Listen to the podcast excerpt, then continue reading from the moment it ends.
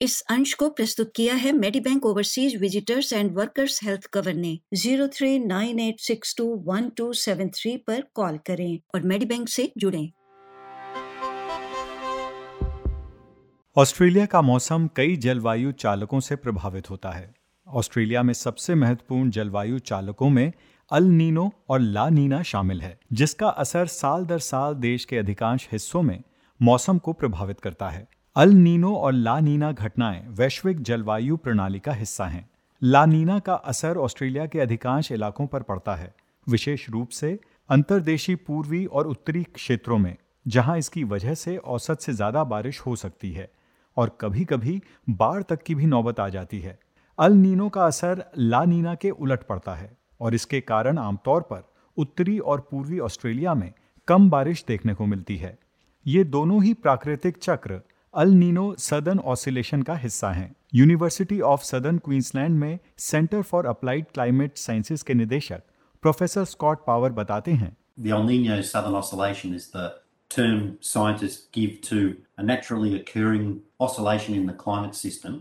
It consists of three different phases. Probably the most famous is El Nino. Another one is La Nina, which we're in at the current time. And then there's also a neutral phase when not much is happening. El Nino और La Neena तब होते हैं जब प्रशांत महासागर और उसके ऊपर का वातावरण कई मौसमों में अपनी सामान्य स्थिति से बदल जाता है प्रोफेसर पावर मोनैश विश्वविद्यालय में पृथ्वी वायुमंडल और पर्यावरण के स्कूल में एक सहायक प्रोफेसर भी हैं वो कहते हैं During El Nino, the oceans tend to warm up in the central and eastern Pacific, and the ocean tends to cool off a little bit to the north of Australia and um, over in the waters around Southeast Asia.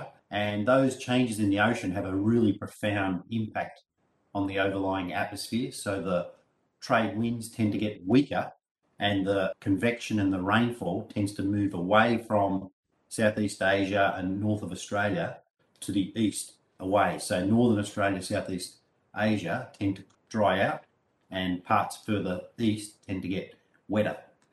ला नीना और El Nino एक दूसरे से बिल्कुल अलग हैं professor power बताते हैं La Nina, which is what we're in at the moment, tends to do the opposite. So the waters north of Australia and in Southeast Asia tend to warm up.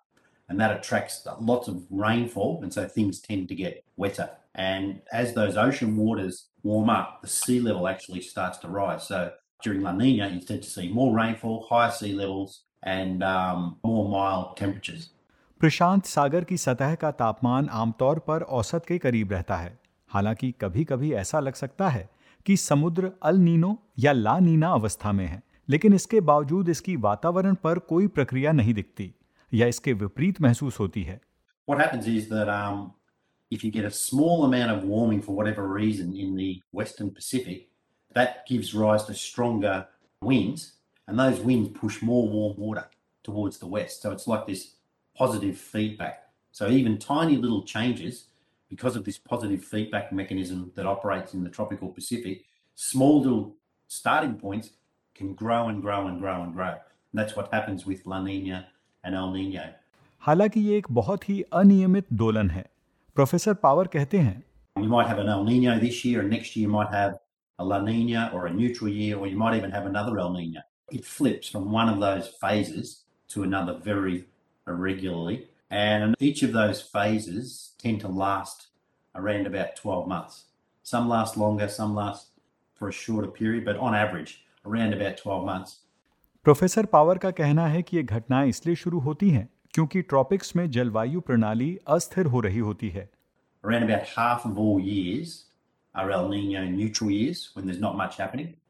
Then you can get around one quarter of years are La Nina, and the other quarter are El Nino. So one in four years El Nino, one in four years La Nina, and two in four years neutral years as a rough average. ऑस्ट्रेलियाई मौसम विज्ञान bureau संकेतकों की एक श्रृंखला पर नज़र रखता है और इन्हें रिपोर्ट करता है जिसमें समुद्र की सतह और गहराई पर पानी का तापमान समुद्र की गर्मी दक्षिणी दोलन सूचकांक वायुमंडलीय वायु दबाव बादल हवाओं की ताकत और समुद्री धाराएँ शामिल हैं अब सवाल यह है कि सदर्न ऑसिलेशन इंडेक्स यानी कि दक्षिणी दोलन सूचकांक क्या है? ये ताहिती और डार्विन के बीच सतही वायु दबाव में अंतर को मापता है।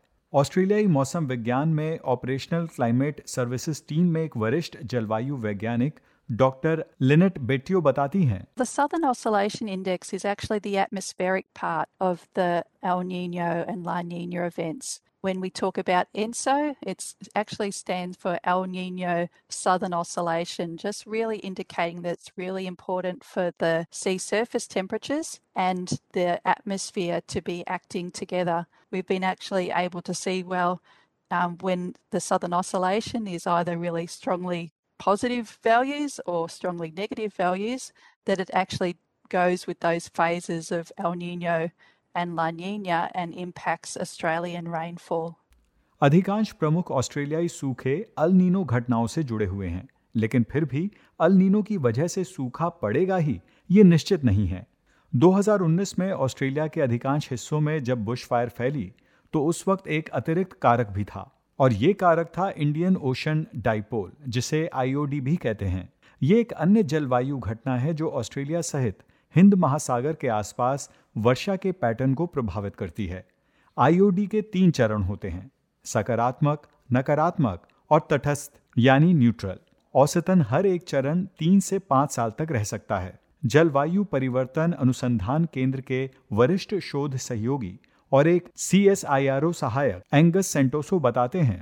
Indian Ocean dipole is a phenomenon that is similar to ENSO, but it's occurring in. So the positive phase of the Indian Ocean dipole is when the sea surface temperature in the eastern side of the Indian Ocean, just to the west of Australia and Indonesia, it becomes colder than normal. And when that happens, it tends to lead to drier condition over Southeast Australia.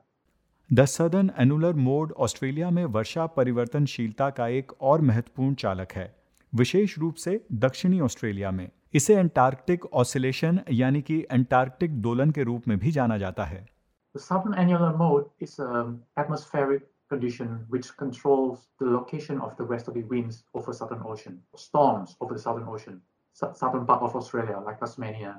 So during the positive phase of southern annular mode, the storm tracks move southward.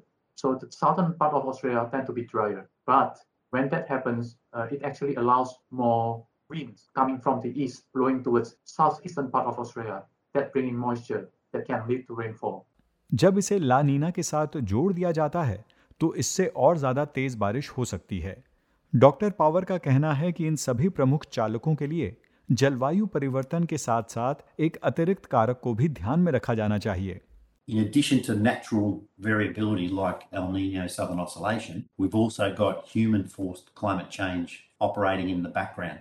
And so all of these variability associated with ENSO and other things is occurring now on the top of long term warming, on the top of long term increases in sea level across the globe, including around Australia. So, in order to understand what's happening, you have to take into account not only the natural variability, but also what climate change is doing to um, all of those climate variables. इस अंश को प्रस्तुत किया है Medibank overseas visitors and workers health cover ने zero three nine eight six two one two seven three पर call करें और मेडी बैंक से जुड़ें।